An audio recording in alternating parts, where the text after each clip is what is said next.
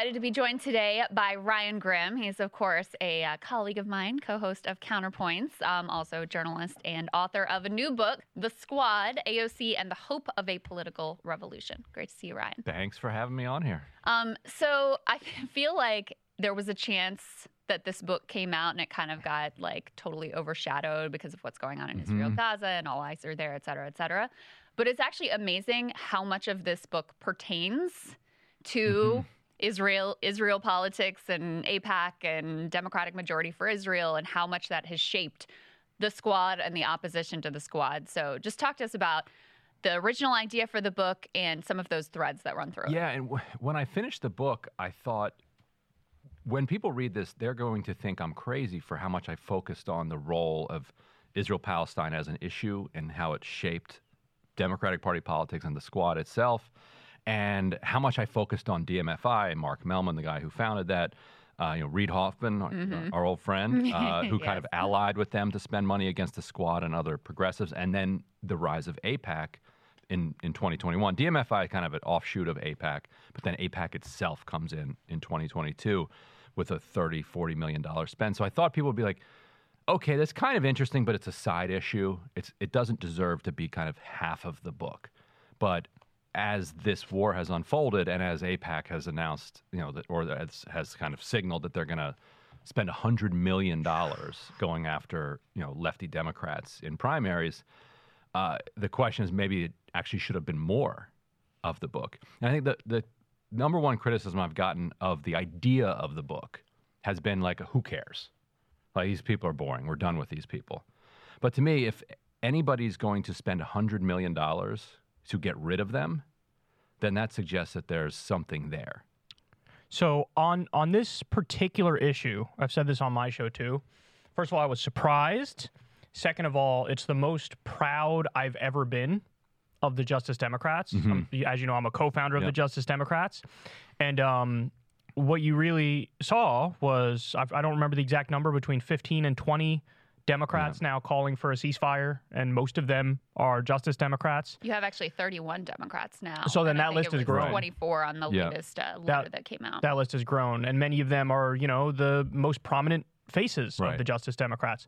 Uh, are you as surprised as I am that this was the issue where they sort of broke away and made a clear distinction with the rest of the Democrats, where they're hmm. like, look, we got to do a ceasefire. We see all these innocent people being killed, and they're like the only voices standing up and saying that, along with Thomas Massie, who's like a Ron Paul style libertarian. Are you as surprised as I am that this was the thing where they took a stand? I think in some ways they were left with no choice after after 2022 in particular that AIPAC and DMFI made it clear like we're we're wiping you out no matter what. So at that point you're like I might as well fight on this question. I was surprised at how it unfolded. And you remember and you can testify to this directly. I'm, I'm, curious for your take on it. I talked to Waleed and others about the founding of, of Justice Democrats and the recruiting of the candidates.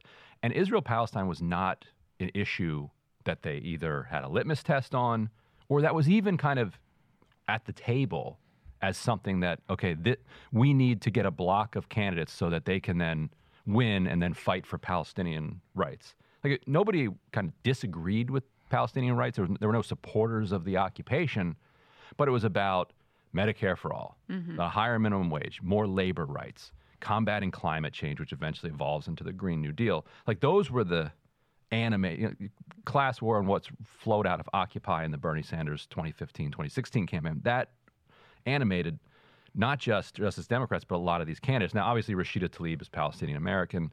That's been something that she's you know fought on her entire life, and she represents Dearborn. She's somewhat of a unique case. I write in the book about uh, the trajectory that AOC took after her June 2018 primary victory.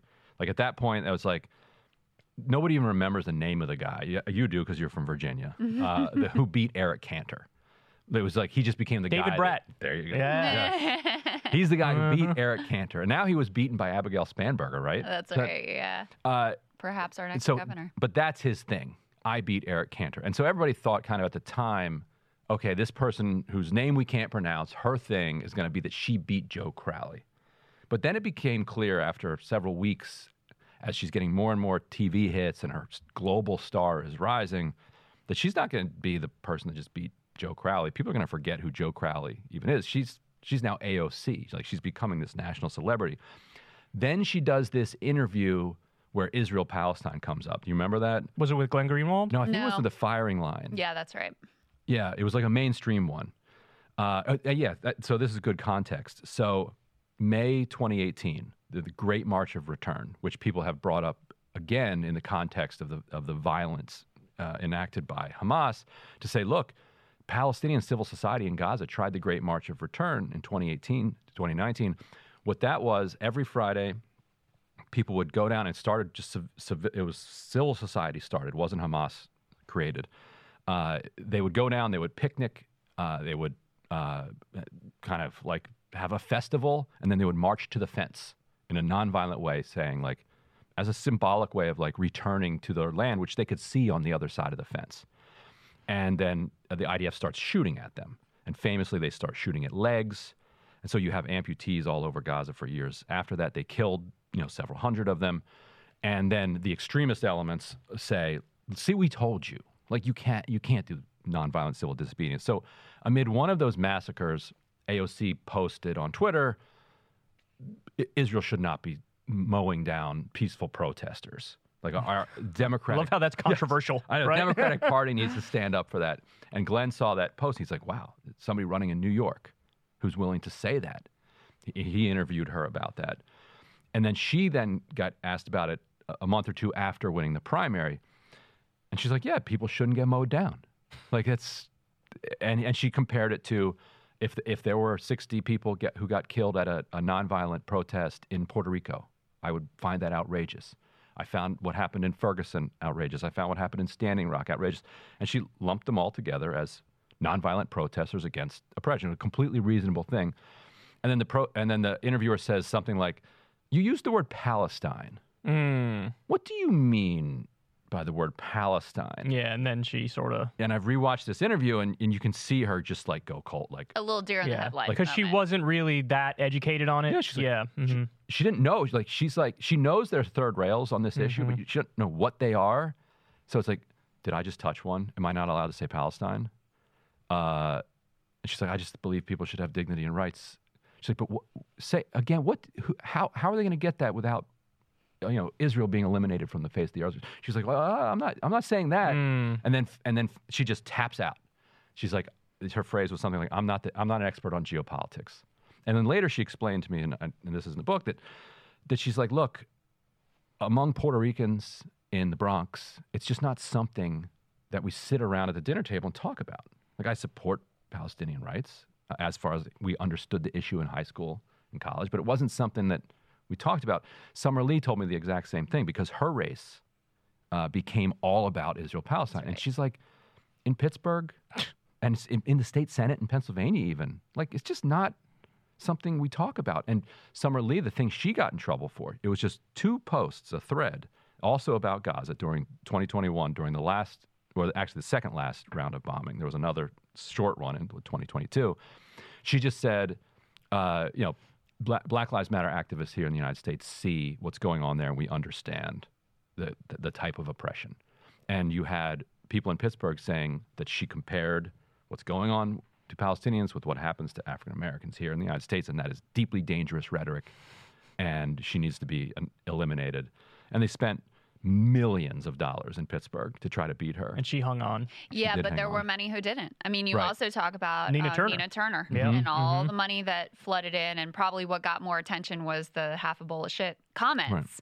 But the groups that elevated those comments Right. and put them on TV everywhere and AIPAC. took it from, you know, Nina was about to win in a blowout to her losing by, I think it was five, was, you know, the groups that you're tracking over her support for Palestinian rights. And so, one of the things that you uh, lay out here, which I think may give some insight into whatever the hell is going on with Senator John Fetterman right now, is that there were many candidates who saw that and they said, not worth it. yeah. And Yeah. you saw, he- AIPAC, tell me what to say and I'll say it. Just stay out of my race. and he literally did that. That- so during the during the primary, uh, if you remember, what who Conor Lamb, that was Yeah. the the the right wing congressman who Yes. just out of the 2006 Rahm Emanuel playbook. 100%. Uh, he's like he's the DCCC's guy. He's he's on his way to the Senate. Uh, but he couldn't raise the same amount of money that Fetterman could. Fetterman was lieutenant governor. He was widely popular around the state, and he's down. Like Conor Lamb finds himself down to this doofus. Like, how is this to this ogre? this ogre. Like, how is this possible? If you remember, he started putting out all of these calls publicly, and his, his brother or cousin, whoever that other lamb is, uh, kept putting out calls for super PAC money. They were putting out memos, analyses, like, here are the targets that work. Here's how much money we would need. We don't have it, but if if if somebody would run ads with these messages, with this amount of money in these regions, we will beat John Fetterman. And so Fetterman reached out to DMFI. His campaign reached out. They met. They talked about what his Israel Palestine platform should be. Uh, he wrote an Israel Palestine platform, sent it to DMFI, and they've confirmed this on the record. They edited it, sent him back notes. They're like, this is really good. Couple notes here. He, they accepted all the notes, track changes like accept, accept, accept. Boom, this is my Israel policy. DMFI is good. DMF AIPAC's good. They don't. and they stay out. They stay out, Wow. and he wins. And this and this and then the, uh, some other. And I read about a couple other House candidates that did that, but lots of House candidates did this. wow. Yeah. That's shockingly corrupt. Almost wild. like comically corrupt. Yeah, Well, and is it your sense that like, because man, he's gone all in. Like it's Th- not that just part's lip service. I mean, that part's literally inexplicable. Wrapping himself Right. in the Israeli flag and jeering at protesters. I mean, it's embarrassing. and- yeah. Yeah. So I mean, is it just like he decided I'm just I'm already on the record. I'm going to go all in on this. Is there some previous record of him being super super pro Israel and not willing to be critical of anything they do whatsoever? Like, do you have a Uh, sense of well, that? Unlike most of these other Democrats who were running in blue districts and only had to win the primary, uh, like Greg Casar, for instance, um, he he moderated his uh, Palestine, uh, his his like uh, his. I- I forget exactly all the details of what he did. But he, he wrote a letter to a rabbi saying, like, I support this, I support this, I support this. That letter was published, and they were like, okay, we're not going to challenge this guy. He has since been an outspoken opponent of the war. He's signed on to some Betty McCollum bills. I think uh, AIPAC deeply regrets kind of letting him get through. And now that he's gotten through, it's going to be very hard for them to beat him. Yeah, Because he's he's a- on all the ceasefire calls for a Yeah. ceasefire and all that stuff. And so they- Frost too, similar. Yeah, and he's he's he hasn't gone as far as Casar, but but he uh, has yeah when he called for a ceasefire. Uh, he he vote he voted against um, AIPAC on a couple of uh, resolutions, but then he apologized for how he voted on one of them. But it's it'll be tough for them to beat him now that he's in. Fetterman is different in that not only could they take him out in a Democratic primary, uh, They could fund the Republican. they could fund a Yeah. Republican, but even that doesn't quite explain like Yeah, he dove into the deep end waving, sure. waving the flag at the veterans getting arrested outside the Senate office building. Like, at some point, you're like, okay, we, we get it. Like, So what you're saying is it's not just ideological that the Justice Democrats are standing up and saying we're for a ceasefire. What the interesting point you're making is that it actually also is based on the money because AIPAC and DMFI they've made crystal clear, no pun mm-hmm. intended, that they're you we're coming for you guys. yeah, So it's like they they have absolutely nothing to lose, and they're like, yeah, we might as well stand up and fight because it is morally and ideologically the correct thing to do, but also. Like I'm not going to get any money from you guys, and you're going to fund opponents. So if anything, maybe I try to rally the base to raise small dollar donations by standing up on this issue or something to that effect, right? Like I'm sure Yeah. Seen a big boom in in contributions since she has been targeted. Right. She's been censured for basically being a Palestinian American. and I. I love how open uh, Summer Lee was with me about her thinking about her own race because I asked her. I, I pointed to some of the other races where people had moderated their their stances, and therefore had avoided the the targeting by AIPAC and DMFI. I was like, "Did you think about doing that?" She and she's like, "No, because I knew that it wouldn't work." Mm. Not, not. She wasn't like, "No, I would never compromise." It's quite a bit of foresight. values. She's like, "No." She's like, "They were coming for me." Like absolutely coming for me because it wasn't, and this is the other thing. It's not just about Israel Palestine. Like all, all of these candidates also happen to be the ones that are challenging corporate power, that want Right. that want higher Yeah. taxes, that want to close the loopholes on the private Right. equity people that fund these. and that's So- where the Reid Hoffman but- and Right. the Main Street Democrats, Yeah. quote unquote. But let's in. let's get into that though, because uh, you know my reading of the situation is that this really is one of the first times I've been very proud of the Justice Mhm. Democrats because they're standing up and fighting, and it's like, thank God you're all seeing what we're seeing, and we're not crazy. It's, you know, 66% of the country is calling for a ceasefire. The only people in D.C. that are standing up and making the argument. But uh, interested your perspective on this. When I look at like almost all of the other issues, save maybe a few, Mhm.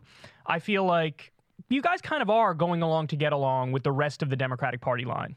Do you- Yeah. How do you do you see that differently? No that's that's so and that's what the other half of the book is about you know the the like different compromises that even like people who have come in with like this head full of steam like are faced with and what decisions you know they end up they end up making because uh, they, they- you have choices between kind of working within your caucus or and you know alienating your caucus and and there was a huge divide and and this takes up a lot of the first half of the book within AOC's office where you had on the one hand you guys know Saikat and Mhm. who was her chief of staff uh, and Corbin Trent Another uh, two other co-founders of Justice, Justice Democrats. Democrats, and then and Dan, Dan Riffle, who had who was her that the legislative aide, who had his uh, Twitter handle was uh, every every billionaire is a policy failure, Mm-hmm. and they were these you know outspoken, and their their argument was there's nothing to work with here, right. like there's no point, like And that was our that's my Right. was my analysis as well. what, yeah. what we ought to do is just sh- shar show the contrast, build power on the outside, uh, make a beachhead so that to apply pressure. to apply To- pressure. yeah, to force people to do the right thing. Yeah. Right. And f- for the most part, they did not do that. Like they they uh, worked within the system. And one of the one of the uh, critiques, and I'm curious for your take on this, that Corbin had was they were never set up to be a squad. Like the squad came together as sort of a branding moment. Uh, I think it was an inst- it was an Instagram post that Just like a where AOC was that- like squad, and everybody started calling them squad, and but it, they didn't really know each other that well. Right. Like, I, Ayanna had come to New York to to support AOC. AOC went to Boston. AOC later went to St. Louis for Cori Bush in 2018, but did not even endorse her in, Yep. in 2020. Uh, and then uh, both Rashida and Ilhan and Ayanna had been previous legislators, like state senate, state house, city council, and I, Ayanna in particular kind of I think saw the like energy going that direction. She'd been a Hillary Clinton 2016 yeah. Yeah. person, um, t- uh, trashing Medicare for all and trashing Bernie. Um, For the record, I was skeptical for when she became a Justice Democrat. There were voices of dissent where I was like, I don't know if I like this. Right. It seems like a branding exercise. But to your point, so when we founded Justice Democrats, we vetted uh, mostly on policy. So the most important thing was you have to Mhm. say, I'm not taking any corporate PAC money. That was Right. rule number one, and this was Cenk's biggest thing, and we agreed. Uh, in retrospect, I probably would have gone further and said we should only raise through small dollar donations, which is a bigger claim and it's a harder thing to do. But so we vetted on policy. In retrospect, when I look at it, I think our biggest failure uh, in founding the group is that we vetted on policy, but we did not vet on what I'd call leadership skills, which is what you're talking about, which is like once you get into the halls of power, how are you going to organize with your fellow Justice Democrats? How are you going to drive a hard bargain and, and run a hard line, sort of like the Tea Party did, where they had their little breakaway caucus, where like they were making the demands and the rest of the party had to come along with it. From our perspective, and now, of course, I'm a massive outsider, haven't talked to AOC in years. When I look in there, I see she got in there and she thought, I'm probably more likely to make change if I go along to get along a little bit with Pelosi and leadership. And then I think what happens over time is you just sort of lose, uh, you know, you lose your direction and you just sort of go along to get along where you're not really pushing on almost anything. Again, Mhm. that's why on on this I'm very proud of them for the ceasefire stuff, but like Yeah. everything else it just struck me as like you're just like a standard Democrat in many ways. Well, one of the things that comes out in the book, Ryan, that I found really interesting is like, yes, AOC did this big thing in challenging Joe Crowley, you know, mm-hmm. coming from the outside, doing that, accomplishing it. And so she was cast in the role as this like outsider firebrand, but it's not actually consistent with her personality. She's very, according you know to your reporting here, very non-confrontational. She wants people to like her. Mm-hmm. She wants to get along with her colleagues. And so, you know, what we could see from the outside is genuinely what was kind of happening on the inside, where when she's coming from the outside and she's not trying to get along with Nancy Pelosi and co., she's doing the occupation of Pelosi's office and she's letting her staffers kind of run wild and say whatever they want on Twitter and get into these fights. But the longer she's there, the more she becomes concerned with, all right, how do I get along? how do I make sure I can like be productive on the inside and not rock the boat too much because that's just kind of her like this is you know not an excuse for people who are very disappointed with her as I am too but those are her natural personality characteristics are not actually those of a fuck you we're coming for you um, turn over the tables firebrand Right.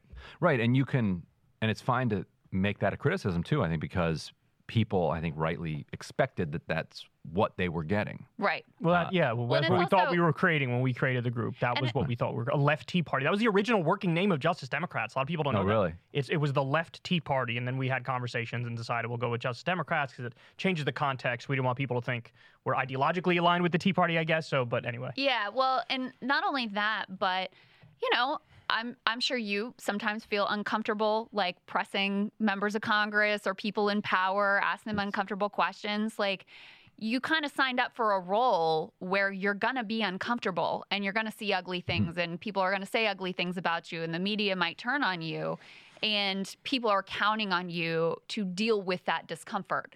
So I think it's a, a criticism in that way too. But you have an anecdote in the book, you know, pertaining to Israel Palestine that I think is very illustrative of exactly this conflict, which is over funding the Iron Dome, which is sort of like a famous moment. Maybe you can break that down for us and what you learned about how that all unfolded.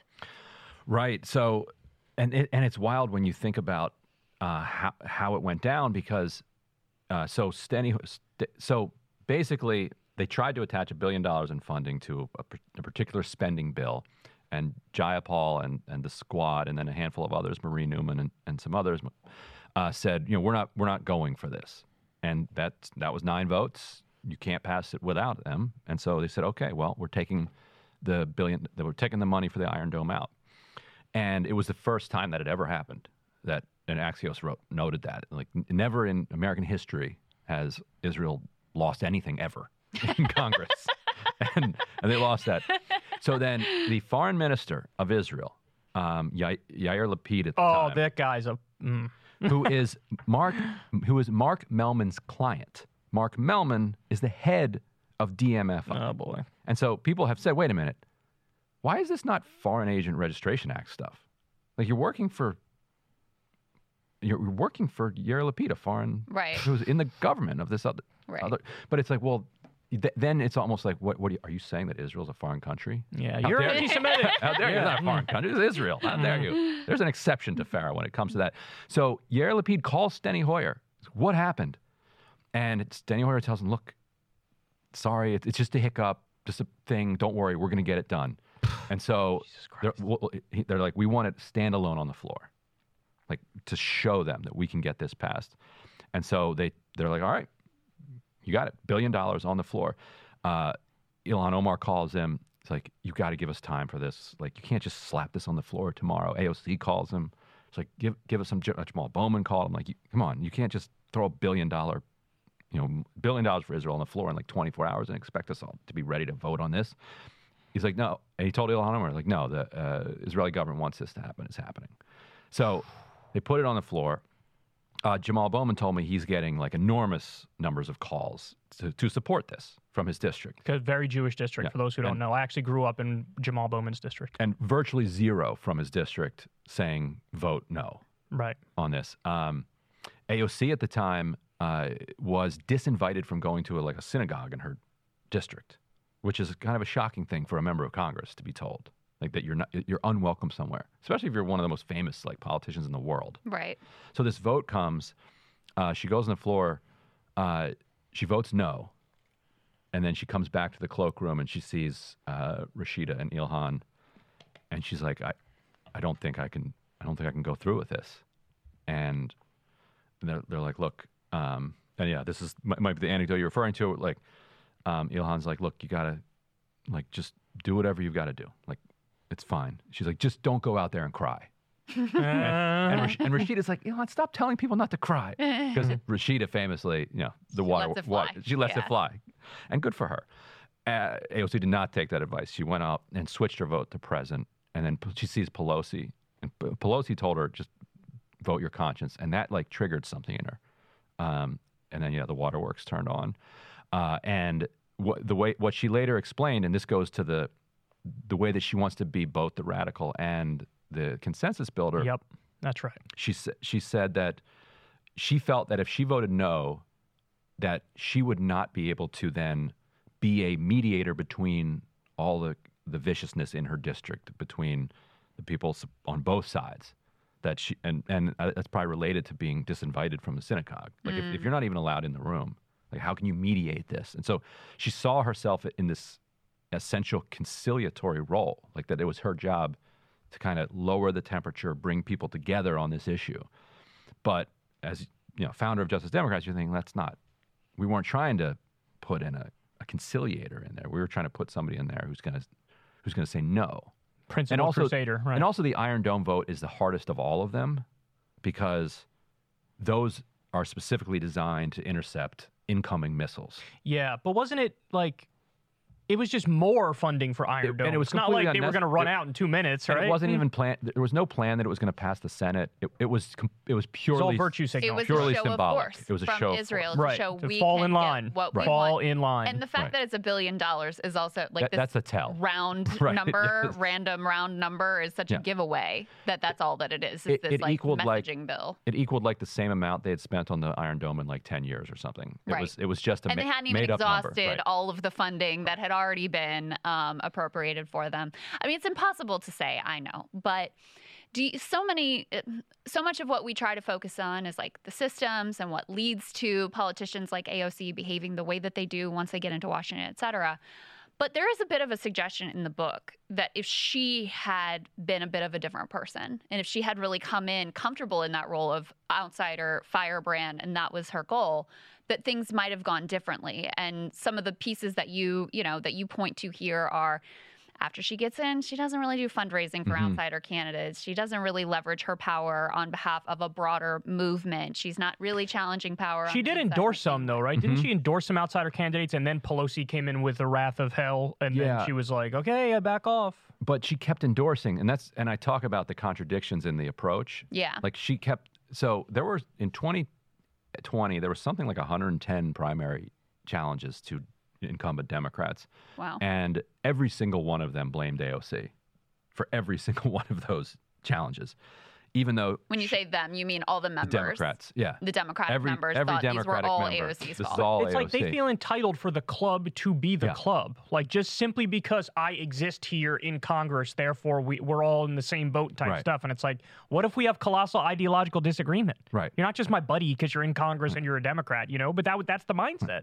And so she would say, "Look, I didn't endorse 108 of these people, but to them, the, that fact that she endorsed against uh, you know, Richie Neal, in you know the Ways and Means chairman in Massachusetts, she, And he's the most corrupt. right? The most, Lipinski, she endorsed against um, Cuellar Mm-hmm. down in then Texas. they're the worst of the worst the absolute worst of the worst. But that was enough for them to say, so she, so she couldn't. she either has to like do all of them or none of them. She would she would hope that she would be able to get credit for not doing a whole bunch of them. But see, like this is the Yeah. core of the problem is that like her only power is that you have the people. You came in there with the mandate of the people, right? That that's all of her power is derived from that.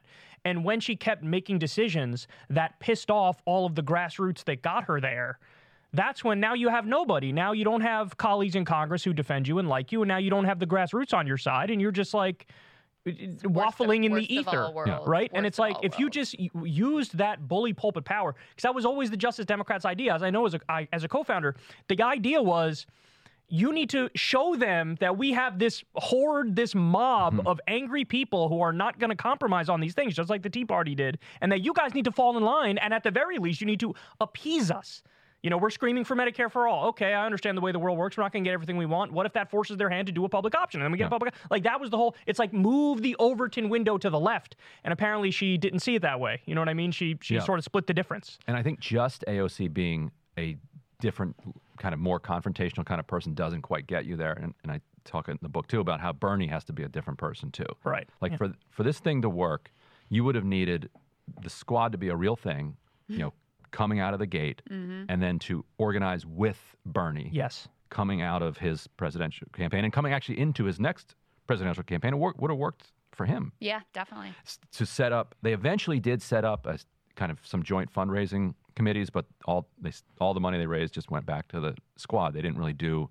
They didn't. They didn't fundraise for Justice Democrats or even for Working mm-hmm. Families Party. Like you could have brought, say, Working Families Party, Bernie Sanders, squad, any anybody who wants to be adjacent to them, like a Marie Newman, and say, you know, we're going to collectively use our resources to multiply and grow even more resources, Right. so that every time that uh, Nancy Pelosi makes fun of us in an interview, B- Bernie's whatever bucket he has set up raises half a million dollars from angry people, exactly the same way it did during the campaign. When Hillary would, you know, attack him in an unfair way, boom, he'd raise a million dollars. It worked for Nina Turner, if you remember, when when Jim when Hillary Clinton endorsed Nina Turner's opponent, she raised like a hundred grand. Mm. When Clyburn raised her like a hundred grand, um, because people are so upset at seeing the kind of institutional forces come in from the outside that they they they they then come in. Uh, Bernie really liked AOC and likes you know to this day. Like, Yeah. So if it was ever going to work, it would only have worked if AOC could kind of talk him into it, because as much as he is a you know political revolutionary and he did run for president, inside Congress he's always been somebody that works the system. Like people call him the Amendment King from his uh, time in the House. But to be an Amendment King, you've got to Yeah. Work with work everybody. with work Mhm. with work with everybody. He, people didn't. I think people had a misunderstanding of not just who AOC was, but also who Bernie was. Mm. And so you, he he would have had to be somewhat of a It- different Th- character. this organizational ability of the left, it seems to be lacking. It seems to be lacking the ability for the left to like sort of put whatever petty personal differences aside. Like people seem to get very vindictive and there's a lot of infighting and there's not like the eyes on the prize, look at the bigger goal and let's all work together. And you didn't you write an article about this at the Intercept that like Yeah. these groups Yeah. are ripping each Mhm. other apart That- on identity based reporting's grounds? In this book too. yeah. Right. Yeah. So like isn't there isn't there a problem there that like it seems like nobody could really address it? Yeah. It just seems like it's inherent to the nature of the lefty. It's like they always say, oh, it's like, oh, it's like herding cats. What if it is like herding cats? yes. right? You know the what I cats mean? are never going to take over the house. right. Exactly. Yeah. Yeah. No, yeah, that yes, and I I do get into that and the way that it intersected with their kind of inability to flex power, particularly with you're talking about this the sunrise moment, where sunrise after the occupation and then after their ability to get almost every candidate to endorse a Green New Deal uh, gets put on the task forces by Biden, and they're Ron Klain is like talking to Sunrise like constantly as he's developing uh, the the the agenda, which becomes Build Back Better, and then the Inflation Reduction Act, and who knows why? Like he felt Sunrise was like the key to like keeping young people, you know, happy with what Biden was doing. And if you remember from the beginning of Biden's term to like June, July, he's like barreling stuff through. He's t- telling Republicans no, withdrawing from Afghanistan. His, his approval ratings super high Over 50, yeah. people are like everybody's happy but sunrise meanwhile goes through this internal implosion. And so they're like their political director and others are just like missing meetings at the white house and like not not able to like deliver work product. While the white house is like what so how should we shape this climate thing? And that and it's the, some of the hmm. most important work happens in the beginning because you set the legislative agenda and then everybody kind of fights around it, trying to move it a little bit to the right or move it a little bit to the left or carve things out of it. But the thing that is at, there at the beginning is the most important part. And so they were like hobbled and like MIA for a lot of that could- because, like you said, like these groups just can't can't get it together. Hmm. On the Bernie front, I have to ask you. I mean, it's so notable that he has yet to call for a ceasefire. He freaking Dick Durbin got ahead of him Right. in The- calling for a ceasefire. Like, AIPAC's first And he didn't endorse recruit. A lot of outsider. Uh, Oh, almost never, yeah. Never endorses Yeah. Democratic candidates running against incumbent Democrats. Yeah. Yeah. I mean, you know, Bernie is not like AIPAC has and their affiliated PACs. They've spent money against him. I think they piloted the strategy, Mhm. didn't they, in the Iowa caucuses First- against him? First so money DMFI ever spent was it's against not Bernie. a corruption Wow. issue. I mean, is this just an ideological blind spot With I- Bernie, do you have a read on what's Y- going on I- there? yeah, I think I think so. There, there's a there's a really interesting video of him in 2014. I covered it. I remember. remember this. that? Yeah, he was his own town hall. Mhm. People were like sparring with him, telling him another to call for war. a ceasefire Yeah. during Operation Protective Edge, where also it was 80% civilian death rate. You had over 500 kids who were killed. I think over about 1,600 overall Mm-hmm. uh, Palestinians were killed. And he was like, same line, like, "What do you want Israel to do? Yeah. What do you want them to do? They're fighting Hamas." Yeah, and he's like, I don't agree with you on, on all of this stuff. Right, Like mhm. you, you think you got the magic solution? Maybe you do. I don't. I don't know. I don't know what to tell you. Yeah. You're not going to like everything I agree. And then I think because the bar was so low that when he ran for president and he said, I don't like Henry Kissinger and Palestinians deserve dignity. Right, and he would bring up rights. the unemployment rate in, in Unemployment Gaza, rate in like Gaza. 50% unemployment rate, and people Yeah. are like, oh, he cares about Palestinians. Yeah. Right. And so the bar was so low that, that people were just so happy to see somebody just standing up for basic human rights that they didn't ask the question of, well, what, what does that, wh- where does, what does that mean when he's, when the chips are down? And so I was wondering, as I was kind of writing in here, what would happen if Bernie were president right now and he were not calling for a I've been thinking about that too. Yeah, I've been thinking about that too. And, you know, I don't know that his policy would really be, he might say some better things about Palestinians, maybe right. a He little be bit less. spreading misinformation like Biden, but he, right. But, yeah. I don't know that the policy would actually be Yeah. any different. You know, uh, something that I'm curious your view of, Ryan, is how how much damage, long-term damage, is the Democratic Party doing with young voters over their approach to this? And um, you know, we're recording this before the holidays. This is just after the the protest at Mhm. the DNC headquarters, and cops come in and assault them. And we've got a Democratic member of Congress coming out and calling peaceful protesters for a ceasefire, calling them pro-Hamas, calling them pro-terrorist, lying about them being violent, etc. Do you think? I mean, do you think this is the th- sort of thing that people just, you know, the mind clarifies when it's Biden versus Trump, and they move on and they vote the lesser evils again, or do you think that this is kind of a formative moment for a lot of young? It is wild to see. Americans. It's wild to see Democrats saying worse things about their own voters than they've ever said. Like the worst anybody said was Hillary Clinton calling them deplorable, right? Yeah. I guess once in a while they'll, they'll call some elements of them racist or white supremacist or something. So Ultra but yeah, ultra ultra MAGA. How dare you, ultra MAGA? Uh, w- we'll see. It, it's going to be interesting because the I think the situation is so bleak for so many people that if you give them a reason to be cynical and check out, that they might just take it. Uh, a, a- a high level donor to Biden was just telling me the other day that he's done. Um, and he, he's like, genocide is where I get off the bus. And so, on the one hand, some people just want, like, are looking for a, like, because everything's so bleak for a way to get out. Others are like, serious. I'm serious. Like, I don't want to participate in this. And it's not necessarily rational. They will, they will agree with you that Trump is worse and that yeah. and that Trump will uh, not only be worse, but also will deport, you know, half Yeah. the people It's just a DNC moral red line argument. That's what it is. A moral red Yeah. line argument that like there's certain things I just can't get on board with. There's been some uh, numbers coming out on Muslim Americans and Arab Americans, and this is why like for the White House not to take this seriously is Yeah. very bad because they were it was 59 percent of Muslim Americans and Arab Americans supporting Biden. Now that number's down to under 20%. Yeah. It was like 17 or 19%. And it's like we're talking about like you might lose Michigan over this specific issue. You know what I mean? Yeah. Like it could be this issue that brings you down. And that, never mind, like what you brought up, the numbers among young people where they're fleeing at a thousand miles an hour dropped 11 points among Democrats overall since the beginning of the Gaza war. Never mind that with Latinos, there's a poll that shows he's only four up right now. But we're talking about like key core constituencies.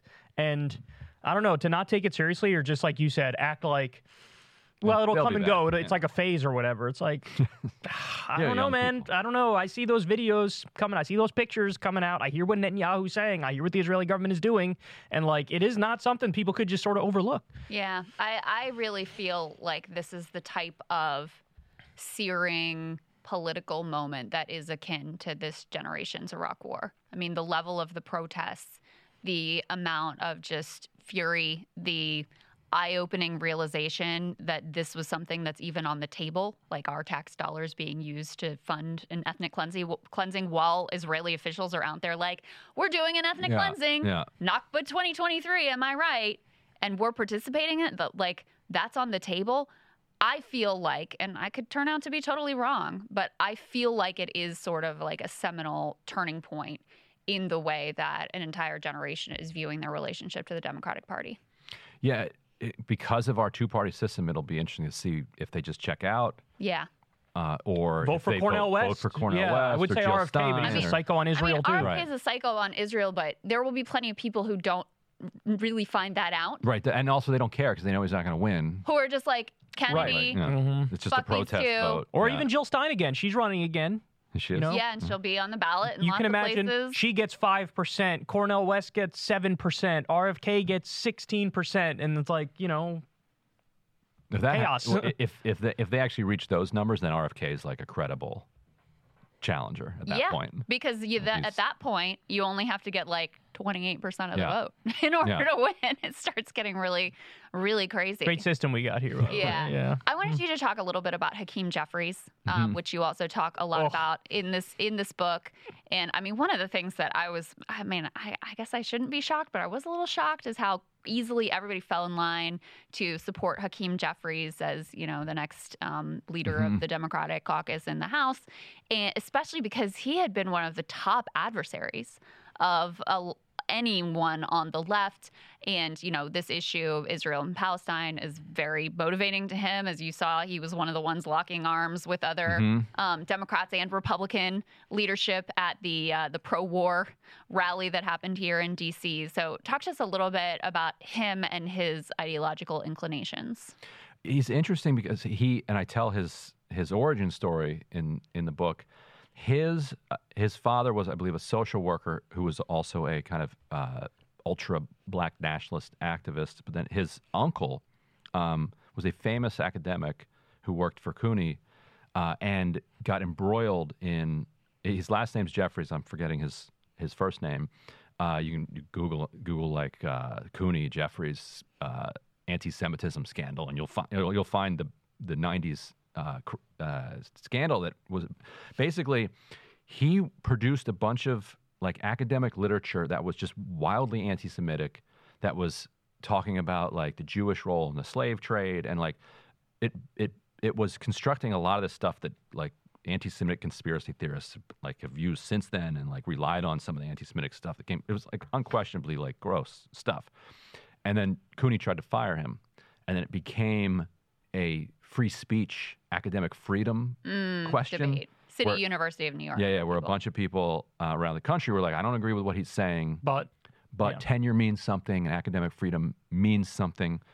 Um, and so Jeffries was raised amid this cauldron, Mm-hmm. and I, s- I suspect that he absorbed a kind of visceral hostility to some segments of the far left Mm. from seeing them up close, being like, what, whatever that is, I, I don't want I don't want any part of this. And he has was one of the most uh, aggressive against this against the squad and the squad's expansion. You know, after after 2018, he organized his own pack that you know with with a couple others that was dedicated just to going after making sure that the squad could not expand its its ranks at all. And he would very publicly kind of um, go after them. Like uh, after Joyce Beatty won, beat a Justice Democrat in 2020, Morgan Morgan Harper. Yeah, I think that's right. Uh, he was like, "All right, we trounced Morgan Harper. You know, next uh, Lacy Clay is going to win re-election, and then we're going to go. Yvette Clarke's going to beat somebody. You know, they started this, but we're going to finish it." And actually, Lacy Clay did not win. That's Cori Bush beat mm-hmm. Lacy Clay. Um, but he was spiking the football and like saying like this is uh, you know we we we're we're finishing this. What was his phrase? He beat, if you remember, Barbara Lee for caucus chair in 2018. Uh, AOC and the others were were behind Barbara Lee, and the way they beat Barbara Lee was they spread a rumor that Barbara Lee had given money to AOC during her primary challenge against Joe Crowley, who was super popular. Uh, it was dirty because she actually had later, because like what everybody does after you win your primary, people Right. people They- cut checks, mm-hmm. hey, welcome to Congress. So they used that and pretended that it happened before the primary. But if you think about it, that's an interesting thing to get indignant about because they did, like, her supporters did beat Joe Crowley and they were trying to take the party in a different direction. So they were stuck in this place of saying, "That's not true. How dare you say that we tried to take out Joe? That I tried to take out Joe Crowley? Right. All my supporters did, and we're trying to take the party in a different direction." And it and that really showed how little room there was for this argument that the party needs to go in a more leftward direction because even Barbara Lee wouldn't make it. All she said, her, her whole thing was, you know, black women power the Democratic Party. There should be a black woman leadership. I gave an awesome speech right after September 11th. Like that was her, and, and I've been a loyal, you know, party member since then. Like that was her candidacy. Not we need to get rid of corporate money. We need we need to uh, harness the energy of Justice Democrats and, and young people and move in a different direction. And it, Jeffries only beat her by like 10 votes or less. Like, It was extremely close. But once he won, then he was on a glide path to leader and speaker and wasn't even challenged. So uh, we got to wrap it up here, but I, I want to ask you a final question. Do you see this moment with what's happening with Israel and now, uh, you know, the growing backlash, the grassroots sentiment of like we want a ceasefire? Eighty percent of Democrats, sixty-six percent of the country, fifty-five percent of Republicans. There's this colossal disconnect between the people and the people's house. Do you see this as potentially a tipping point where now uh, maybe you have the Justice Democrats, the squad, they're like, you know what? Now it's on. Right. Because now it's very clear we don't agree. There will be. It's almost like you're dealing with Republicans in the sense that the corporate Democrats are just agreeing with Republicans on the issue of Israel. Is that going to lead to a more aggressive, more hostile relationship, where potentially now on other issues they stake out a you know morally sound position and use that to rally the base and raise more money and sort of grow this? They're going to try because it's one or the other. Like they're go- they could get wiped out. I th- Yeah, and I they're gonna yeah. AIPAC's gonna spend all the money in the world Yeah. to try to do that. I don't think they can beat AOC. You know, they spent millions against her before. She's pretty popular, like especially with, even with normie Democrats. Like they're- so, I don't think, th- and they don't have the ferocity that they have towards you know Rashida Tlaib and Ilhan Omar and folks like that. But and it, I think it'd be tough for them to beat Presley. All the rest, Bowman, uh, I think Cori Bush, Lee. Bowman's in trouble. Lee is. They're Summer all- Lee barely Summer- won last time. Summer around. Lee's in trouble. Well, uh, I think Rashida probably okay because Her she's super district. popular back in the yeah, district. her district. She's very popular. And to beat to beat her with pro-Israel money, you'd have to say a lot of things that are now popular in that district. Uh, Ilhan Omar almost lost last time. That's right. She, they didn't run ads though, right? Didn't they like forego TV ads? They they they regretted not going harder at her. It's crazy. They were like wait, afterwards. They were like, "Whoa, we could have beaten her." And she yeah, she only won by like three or four points and has the same opponent this time. Cori Bush has a progressive guy who was a, like ran and won in 2018 as a progressive prosecutor um, who was running for Senate and then saw the opening and is like, and he already has Reid Hoffman money and uh, Mm, AIPAC so money. He's a progressive except Palestine kind of guy. Exactly, hundred percent. So he's a totally credible Wesley Bell, totally credible challenger. They could all lose, and they I think they do realize that, and they and they realize they have to band together. And so if they if they band together successfully and survive, then I think what comes out of that is is a new thing. That's very interesting. They got to use that bully pulpit. You know, they got to rally the troops, get the grassroots. They should actually start doing independent media now and using that. It's as it's a all you got. springboard. It's all you got. I know. Yeah. Yeah, I mean that's that's very interesting, and if it works out that way, also very ironic. As it is ironic that actually the um, the AIPAC money, you know, made a number of these members more hardened and more committed on their stance in favor of Palestinian rights is also a really interesting uh, irony, sort of Yeah. twist of fate. Yeah, when you're forced to study the issue, like any right-thinking person is just going to wind up where they wind up. Yeah, and uh, like Kyle said, they're never. there there's a very clear realization, like that AIPAC money is never going to be on my side. They're never going to Yeah. stop coming from me. So I may as well actually be correct on the issue and support what you know many Democrats and certainly many many young Democrats actually want to see me say. So, Yeah. um, Hold up the book for everybody. Book everybody, check out this Squad. book. Crystal read the whole thing, by the way. Did you finish it, or almost. did, you're I'm very on close? page two hundred pretty and far in. sixty-seven. And she's a fast read. She did it in like three or four days. I was like, Must be a good Jesus book. Christ, you're cruising through great that. book. It's a great book, Yeah. great read. I mean, it's, it's some parts of When is it painful to relive, but Uh, yeah. It's technically out uh, December 5th, but you can actually get it in bookstores ahead of that. Okay, so Yeah. by the time this drops, it'll still Yeah, people... because Crystal and Go to a doing, bookstore. Crystal and Support I are doing. Politics and Prose That's on right. the 27th, and that's in DC, and you'll be able to buy it there. So if you go to a bookstore, ahead of that and say, "Hey, do you have this book?" Like What's they'll, with they'll the- sell it to you. It's not embargoed. Like some books are embargoed for like the day Mm, right they're up until out. the day. This one, when it's ever seen, you can get it. Politics and prose, busboys and poets. What's with like the, The two named like DC weirdo? DC institutions. I've actually I'm opening okay. a store called Dixon Balls. This shows you what a non DC insider I am. Uh, not only have I never like moderated one of these discussions, so this will be my first time, but also I've never even been to one Wow. of them. So this is really my It's an first time, so- institution, yeah. Yeah. So if Yeah. you want to, you know, engage a more experienced moderator, my fe- feelings will not be hurt. But No, I, I, I, I think you know how to moderate. Yeah. I think we'll be able to pull it Yeah. together. Um, Ryan, always great to see you. Thank you Likewise. so much. Thanks, Congrats guys. on the book. Thanks for having us, man. Thanks, Well, guys. Thank you for coming in. Yeah, What do you mean, yeah. Thanks for having Yeah. us. All right, there you go. Ending on a professional note. Thanks for having me right here. Yeah.